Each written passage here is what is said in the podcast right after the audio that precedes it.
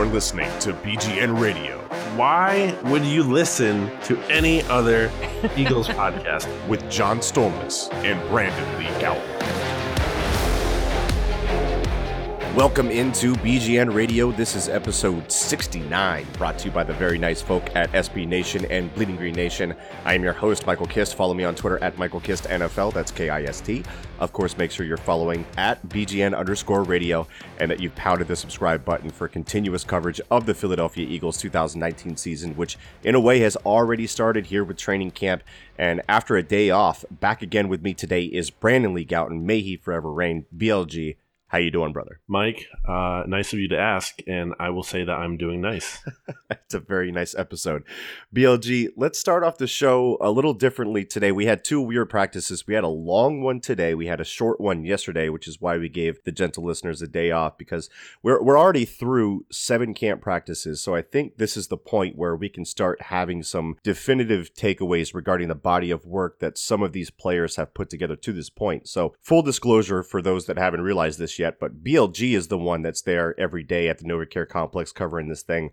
I'm the dude sitting at his desk at home, furiously scrolling through camp tweets from those that are there. So my opinion means much less than yours, BLG. So I'll ask you, based on what I've seen by following along and based on our near daily chats on the matter, I put together a list of young players that are having standout camps for the Eagles. That list included the following linebacker Kamu Grugier-Hill, cornerback Rasul Douglas, cornerback Sidney Jones, edges Joe Ostman and Josh Sweat, offensive tackle Andre Dillard, tight end Dallas Goedert, which may be a little bit of a hangover from the rookie minicamp as well. I didn't include Wentz because he's a little bit older than those in the group, but we can talk about his day later. But is there anybody you'd add or subtract? Uh, I think that's pretty accurate. I mean, you, and, and it's kind of, you know, those guys pop up too on that kind of list that you would make because that's the guys we're mainly looking for. You know, it's not like we're out there watching what Brandon Graham is going to do because we already know, like, he looks good. Like, anything he does is not going to be super noteworthy because we already know what kind of player Brandon Graham or any other kind of veteran, such as like Zach Ertz, anyone who's established can already do for the most part. That's something to keep in mind when you're looking at, you know, those lists of standout players. Like these are the guys, you know, everyone's focused the most on because we don't know exactly who they are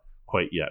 But yeah, I think that's a pretty good list, and it's encouraging because a lot of those guys are younger guys who are stepping up and showing good signs in the uh, in the training camp so far. One week full of training camp since it started last Thursday. Um, so a lot of good signs from the young guys. And I would have included Miles Sanders here, and a lot of people, when I tweeted this out, kind of mentioned his name because from what everybody is saying that there, there there was a clear difference in movement skills between him and the other backs when it comes to explosiveness, lateral agility, things like that. But the problem for me is if you're going to sell me on a low mileage back like Sanders, only one year of real experience in college, I can't name him a standout if he dealt with a hamstring injury during rookie minicamp and then a week in a training camp. Today he picks up a foot knock that Doug says is fine, but they're going to run tests on. So we'll keep you updated on his status, gentle listener. But yeah, that's a hard sell for me. So I'm encouraged about his performance to this point, and I really don't want to beat a guy up over what appears to be just two insignificant injuries in, the grand scheme of things, but they're injuries nonetheless.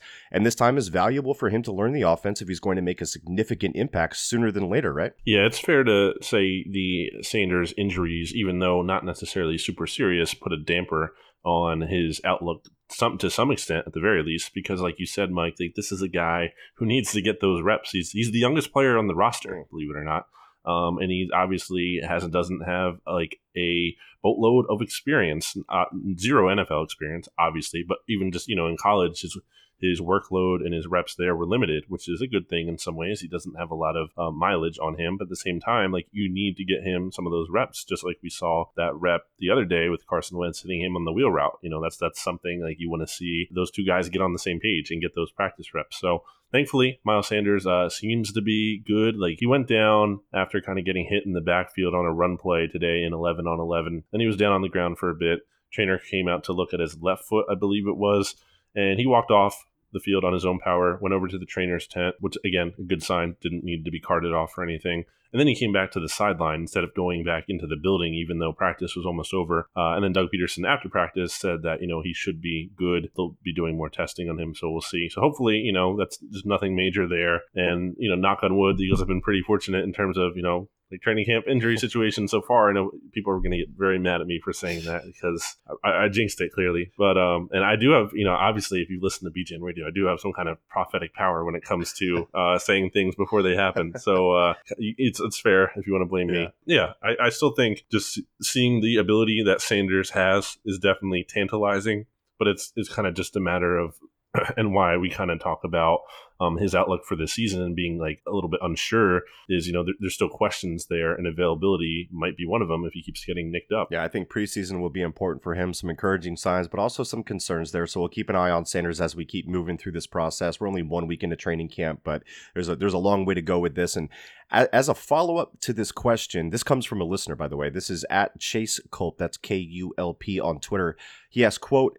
Has anyone been singled out as underperforming from expectations, or are you not hearing as much positive on someone as you expected? Unquote. Now, the first name that came to mind for me is Jordan Mailata, and that's not based on my expectations or your expectations of him, because both of us have exercised cautious optimism with him, stating that it's probably going to take longer than we may want for him to develop into a field ready pro capable of making meaningful contributions. So there's a disclaimer that comes with that. And look, I don't think it's a bad thing that he's getting worked by guys like Josh Sweat and Joe Ostman, who I outlined as, as winners so far in camp. It's kind of what I expected. And I don't want to put I don't want to put words in your mouth, BLG, but I think it's what you expected as well, right? Yeah, I mean, again, Jordan Mailata didn't at this time last year had never even played a professional football game. So like you know it, it's kind of about to me putting the expectations in check. Uh, i didn't have super you know high hopes heading into training camp this year and i'm still interested to see what he looks like in game action. You know i think for for linemen like i'm much more interested in seeing that than just training camp reps especially you know when they can't really go after the passer and it's just you know it's just not the same. Uh, it's not that all out kind of effort you see in game. So, uh, you know, I want to reserve some of the judgment until then, and let's see how he looks in those settings. Um, and I want to give credit to Joe Ostman and Josh Sweat, who I don't think those are just two like bums who yeah. are, are beating Mailata like easily. Like it's just like you could throw me in there and like I could beat him. No, that's not going to happen. So you know I think the other guys do deserve credit, but yeah, Mailata probably hasn't looked as good as the quote unquote like future Hall of Famer that he was going to be. You know, made out to be last off season. Kind of just tempering that down a little bit. But when you talk about some of the other more disappointing players, uh, some of the losers, if you will, if we're going at like a winners and losers kind of approach to this, Clayton Thorson is up there. Obviously, we kind of talked about that a lot already. That's really not um, anything super new. The only thing I'll note with that is that not every time they went to 11 on 11, but some of the times, I guess it was kind of like an alternate at this point, they're splitting those third team reps now instead of you know they used to just be Thorson's and then mm. Kessler would go with like a fourth team, but now they're kind of just going third team and it's either Kessler or Thorson. They're kind of like splitting that. So I kind of you know that shows you I think that Kessler's stock is on the rise a little bit while Thorson's is down in that regard. And another guy who I would highlight here as a, a down player, I guess, would be Derek Barnett, just from the sense of like it concerns me, Mike, that he still has not practiced in team drills. Like yeah. it's August first. I think Derek Barnett. I, I'm not down on him in terms of like if he's healthy. Like I like his outlook, but it just seems so weird to me. And I, have been saying this. Uh, I said this in the, the Periscope I did yesterday. I've said this in like um, my winners and losers from the spring notes. So I've said this before, but the fact that like Derek Barnett is supposed to be this huge key player to the team this year, and he is right. Like he's going to be a very important player with Chris Long and Michael Bennett gone, and the fact that he hasn't done team drills yet, just like that gives me some level of anxiety. Yeah, that's interesting with Barnett because he's going to, like you said, he's going to be very important to the pass rush for this team. So it's actually, it's good that Sweat and Ostman are kind of picking up the slack there, but Barnett is going to be a starter and he's going to have to contribute and missing those reps is, is bad for a young player like that already missed time last year. Any other names that you cite as underperforming to this point? Maybe somebody like Shelton Gibson, uh, who it's looking like I was right about from the beginning, but nobody cares. So I'll stop this pathetic attempt at clout fishing. Uh, anybody else stand out to you as far as the losers go? Yeah, Gibson has had. I don't think he dropped a pass today. He might have, um, but before today, he definitely had three drops in a row. Uh, so one, at least one for the past three practices as of Wednesday. So yeah, I don't know what that bottom of the roster spot is looking like there because there's kind of like a number of guys in the mix. It could be like a Greg Ward, could be a Carlton Agudosi, yeah, who Doug Pederson today when Doug was asked about um, the unheralded players from training camp so far. And Alexis wrote about that for bleedinggreennation.com.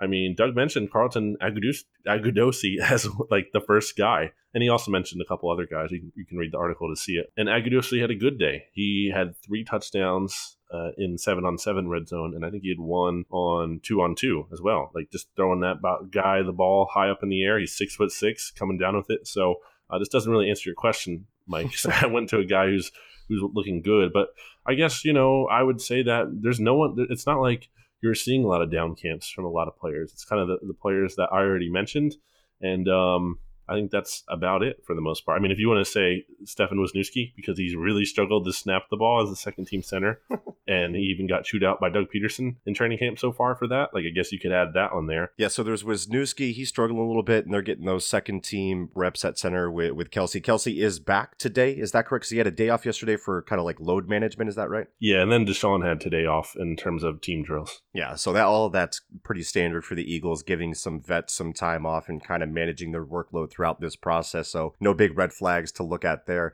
Let's keep it positive though. Let's let's talk about a player that uh that that I love, that that I'm part of the hype train, that I'm the, the conductor of the hype train of. Have you had a chance to look over the article that I submitted to you earlier today? by any chance? Am I jinxing Sidney Jones with my article that's going to drop today? I haven't looked at it yet. Just you know, I got home from training camp and I haven't been able to look yet. He's having a camp though, right? He's having a camp. He's having a camp. Um, again, I solely motivated him to do this. I think I should get all the credit for Sidney Jones looking good, um, and he should get none. Clearly, no. Um, again, he's he's looked good. He, he keeps making plays, which is what I really wanted to see from him after not really doing that so much last year, and then even this spring. So, you know, today he had an interception on Carson Wentz. I couldn't see exactly what went on there because it was like 70 yards down the field and there was players standing in front of it and we couldn't get any closer than that. I was as close as I could be. So unfortunately, I couldn't see the whole thing. It kind of looked like there might have been a miscommunication with uh, Carson Wentz's target. Mm-hmm. Um, but in any case, you know, Sidney made the play, and then he had a breakup on a uh, very well defended throw from Wentz to Nelson Agholor in the red zone. So just you know really good, yeah, encouraging progress from Sidney, and then Rasul too. I want to give Rasul credit here because yeah. I say it every single freaking day. Like this guy is making plays. He's looking good. Yeah. Um. Today it was Carson threw a fade pass to Alshon in the red zone, and it was like perfect throw. I felt like from Carson, it was right in Alshon's hands. Like it, it would have been a touchdown if Alshon held on, but Rasul as soon as that ball get in there, just you know, shot his arm through Alshon's hands and knocked it out and made the play. And so every day, Rasul makes the play. I just you know, I don't know. I'll say this every single podcast. Like I don't know what more he could be doing yeah. to like earn a starting spot. Speaking of every single podcast and guys earning their snaps, what about our boy? We're both in the fan club. Kamu. What's going on with my boy Kamu Hill? Love him. Had a, a, nice pick on Carson Wentz today, kind of just leaping pick on a Wentz throw over the middle in the red zone. Another guy who just he flashes, um, and he's really developed well. I think that thing about him kind of being like the second linebacker with you know Nigel Bradham kind of being your first linebacker is kind of just what's going to happen. And then you'll see Zach Brown in base; he'll be your strong side linebacker. Um, but I think really it's Kamu and Bradham as the main two guys for the most part. I mean, again, maybe it could be a little bit matchup dependent. Uh, if you see a team that runs the ball more, maybe you see a little bit more Zach Brown because he has that kind of run stopping ability. Mm-hmm. But uh, I think it's Kamu and I think it's Bradham as the main guys. Somebody asked me today, like, what's the path to snaps for Kamu? And thinking about it, like, Nigel Bradham was probably a, a, top 10 coverage linebacker two years ago. I think that's a fair thing to say, especially when you look at the analytics in the film and whatnot. I think last year he was inconsistent and struggled trying to replace the snaps from Jordan Hicks. He was up and down in the playoffs, that he had a really good game against the Bears, and then he re- really struggled in coverage against the Saints. I think if Kamu is going to get like a, a bigger share of the snaps, other than just what we're already saying with those situational things and matchups and teams that run, pass more, you know, whatever the case may be, I, I think with their big time package, when they roll out three safeties, they only have one linebacker. If Bradham continues to be inconsistent as a coverage linebacker, I think Kamu can really carve out his niche there. And, and, they already kind of specialized his role within that third down defense because there are cases where they run the picket fence defense that fans hate so much. But one of the adjustments that Schwartz made in the middle of the season that I really liked to that defense. So you got everybody lining up the sticks. There was four guys down rushing the passer. Well, they removed one of those down rushers. So you got three guys on the line and they put Kamu in the middle closer to the line and his job was to attack screens because that's one of the weaknesses of that defense. And he did a great job blowing those up. So he can carve out a role for himself, especially if Bradham struggles in coverage. Uh, let's do a quick break here. We'll be back with more BGN Radio episode 69, and we're going to start covering in detail why Carson Wentz is screwing up the season by throwing to Zach Ertz so much. We'll be right back. Support for this show comes from Sylvan Learning. As a parent, you want your child to have every opportunity, but giving them the tools they need to tackle every challenge, that takes a team. Now more than ever, educational support tailored exactly to what your child needs can make all the difference. That's why parents have trusted Sylvan Learning for 45 years as the ultimate teammate in their child's educational journey, instilling in them a love for learning and a passion for reaching the next level. And Sylvan's Insight Assessment can identify gaps in learning and areas that could be of concern for your child. It's a 360 degree view into your child's learning that you can't find anywhere else and helps ensure that your child didn't miss something in school that might put them at a disadvantage in the future. And right now, it's the best price of the year at $29. Go to sylvan29.com to learn more and get your child's assessment for only $29. That's S Y L V A N 29.com. And we are back here on BGN Radio episode 69, brought to you by the nice folk at Bleeding Green Nation and SB Nation. Michael Kist here with Brandon Lee Gowton, who was there at the NovaCare Complex covering these training camp practices. So, as I alluded to at the break, I think my other big question for you today, BLG, and I'm very frustrated by this. Why is Carson Wentz throwing so many doggone touchdowns to Zach Ertz? It's you really hate to see it, right? I mean, it's just it's terrible for the team. You know, he, he should just throw elsewhere for the sake of not throwing to one guy and scoring touchdowns. It's uh, it's very disappointing, Mike. I'm very concerned about that. Not did I lose it, or is that it? No, no, that's all I have. I can go on for longer if you want me to. No, no, I, that's I have more serious Wentz thing after that. no, that's that's that's perfectly fine. I, I you, you, caught me there. So I know there were there were a couple of red zone touchdowns today for Wentz. Overall, how was his day? How was Ertz looking? Goedert, all the all the playmakers there. How they look today? I would say Carson was up and down today. Um, he definitely kind of struggled to get in a rhythm early on in the red zone. I think his first eleven on eleven red zone set, he was like one of four and that was the pick to Sidney Jones in there. Yeah. So not ideal. It seems like Carson's had some timing issues with some of those receivers, uh, a number of guys. That's something that can probably get worked out, or you would hope would get worked out as the training camp continues to go along and as preseason picks up here. So that's something, you know, that's what this time is year, of years for, kind of working on those timing things. Uh, that's not a super big concern for me. Just would like to see that cleaned up had some really good placement on some throws into the red zone, um, such as one for Zach Ertz, who we talked about, yeah. and then another one wasn't good placement, or um, it, it might have been a little too far out in front. But Ertz made a fantastic one-handed catch as he bobbled it a little bit at first, um, so that was impressive to see. Again, um, that fade throw to Alshon I thought was great. Uh, and if Rasul doesn't break it up, it's like, hey, you know, Carson threw a really awesome touchdown pass. So uh, kind of just up and down. You know, there's some kind of inconsistency with the accuracy.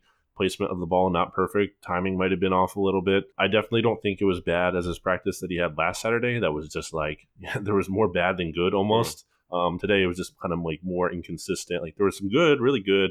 There's also some bad kind of just an up and down overall kind of deal. So we talked a lot about the the red zone reps there. Are you seeing anything like really creative out of the Eagles from the red zoners? Are pretty straight up because I know the other day I think I think I saw that the Eagles were in twelve personnel with their two tight ends set there, and Dallas Goedert was lined up in the backfield. Like, are they doing anything crazy? I know there was what was there a flea flicker the other day. What's some of the more creative stuff that you've seen, or is that it? Yeah, that's about it. I would say nothing too exciting, um, nothing too crazy, too different. I saw some more of that in the spring.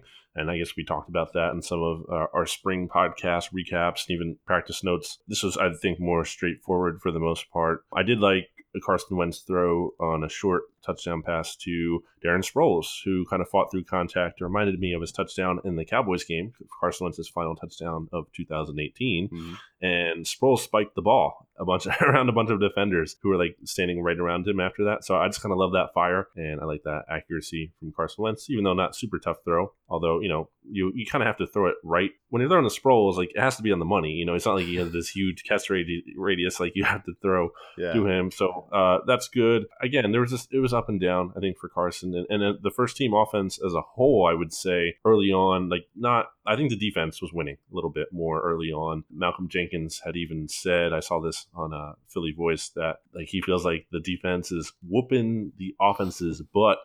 And, you know, there's some truth to that today early on. I think the defense, you know, was making some plays. That's something you have to consider too. And that's something, uh, like, that's a funny thing that happens in training camp every Yeah. year where, like, I tweet out, you know, Carson Wentz, deep touchdown to DeSean. And there's a bunch of people who get excited about that, but there's also some people who are like, well, "Why is our secondary getting burned?" Like, so you have to consider, you know, there's kind of good and bad in every play. Yeah. And I think, you know, you can say Carson didn't have his best day today, but you can also give credit to the defense and say, like, they look good. Yeah, I mean, you could find something to be mad at with every play because the offense is going against the defense. So that's an interesting way to look at it. Look, staying with the offense here, today, Doug said that Mac Hollins could be back within the next couple of days, to which I responded with a, uh, to you with a Stewie gif throwing the rose, half joking, uh, of course, but half serious. Where are we with injury updates with the Eagles, and what's your confidence level that we're going to see Mac Hollins by the end of the year, or maybe by this weekend? Ah, I just, I'm, it depresses me, Mike. I like Mac a lot. Me too. and I don't think it's anything against him in terms of being soft or whatever. I think it's just Right. like I don't. We don't know what this is. To be fair, like apparently it's not related to the groin. Apparently it's a new injury. Don't know what it is. Uh, Mac has come out to warm up with the team and he's been dressed for practice, but he hasn't really done anything. I would say that's a good sign. It's not like he's like invisible and we're not seeing him at all. That kind of makes me believe that when Doug says we'll see him in a couple days, that he might actually be telling the truth on that one. So hopefully we do because you know it's kind of a weird situation when you look at the receivers um, spot on the Eagles roster, which Pro Football Focus ranked number one, by the way. That's interesting. when you look at that that group, like you know, DeSean and Nelson and Alshon are locked in. You know, JJ Arcega Whiteside's making the team. Maybe he's that fourth receiver. But then after that, like, is Mac gonna? Like, I, I think Mac is the, has the fifth spot assuming Right. you know he can stay healthy because his special teams value alone i think is makes him rosterable and i think he offers some kind of offensive upside we don't know exactly what but so, like something he showed some ability there as a rookie Yeah. and even in college I can't see them giving up on him yet, but it is frustrating Yeah. that he just can't see the field. that's that is frustrating and especially too like in the context of okay carlton agudosi is making plays and greg ward had a good day Right. And I'm not saying these guys are necessarily like gonna unseat Mac Hollins, but it's just kind of like you're waiting for Mac to come back. And in the meantime, these other guys are looking good, and it's like, well, what do you do with them? Mike Groh was talking up Greg Ward, you know, saying that his experience in the AAF was was valuable for him to get those reps. That he, he's kind of taken a step in his game, so maybe he could challenge for that wide receiver spot, five spot. And again, Shelton Gibson is struggling too, so it seems like that's kind of wide open. If Hollins can't get right, we hope he does. Obviously, uh, any last notes that you have for what you saw today, BLG, before we move on to something else? Uh, not really. You know, it was just a, a really long practice. This is will be the the second break on Friday that the Eagles have had since camp opened last week. Um, and this was the toughest practice the team was going to have in terms of length. Like this was going to always going to be the longest and hardest one that they have from here on out. Um, in part because a game actually happens in a week from today. So instead of hard practices, they'll actually be playing a preseason football game in just one week. I feel like that snuck up on us or Yeah. me that's that's great. That's cool. I can't wait to see that because that's that's kind of like where we are at training camp at this point. Like we've seen a lot of stuff within a week already. Like there's not like a lot of real surprises left to be seen. It's kind of like okay, who can look good in practice but also carry that into the game, or maybe someone who's been struggling in practice can look better in a game, or maybe someone who's looking good in practice could you know, not look so good in game action. So definitely looking forward to the preseason football here. And I thank everyone who's been tuning in for these daily updates on BGN Radio and also reading bleedinggreennation.com, including Mike Quick, who apparently listens to BGN Radio. Shout and that's Mike. very cool. Big, big fan of Mike, so that that was an awesome compliment that that he gave to you uh, to uh, to BGN Radio. So that that's great to hear. Uh, BLG, you know, you mentioned it's one week away. It really did creep up on me. I didn't notice until I looked at the uh, the the training camp schedule today. We're one week away from playing a game at the Linc against the Titans. We also have a game tonight. So for this preseason, this first game, are you watching that one team play the other team tonight in the Hall of Fame game, or are you taking off? I mean, it might be on my television at one point. I don't know. It's gonna hold my interest for like one minute, man. Yeah, I mean, I think that's what it is every year. It's like, oh, football is back. you turn the game on, you're Is like, it? Why am I watching this? Yeah, is it though? I mean, I'll take it. You know, I guess it's better than nothing because if I, if there's you know you just get around to it and it's like, well, there's nothing to watch. Uh, I guess I'll just put the football game on while I might do something else on my phone or whatever. That's going on tonight. I'll probably live tweet through it, just through the suck, embrace the I'm suck. gonna hate watch it. exactly. I'm going to hate watch the first preseason game. We'll see how long it holds me. Uh, also, special shout out to all of you listeners. Really, really thank you uh, for the first year since our, our relaunch, even less than a year, actually, because we started back in uh, last August, mid August. Uh, we hit 2 million downloads, which is incredible, bonkers. Could have never seen that coming. I had high expectations, but definitely not that high. So we thank you for being part of the Bleeding Green Nation family and helping us make this a success and helping us continue to do this because we, we love doing this and, and we love that you're along for the ride with us. It's going to be a fun 2019 season. And in honor of that, I'll close out the show with the normal Kist and Solak ending here because we all we got, we all we need. Fly, Eagles, fly. BGN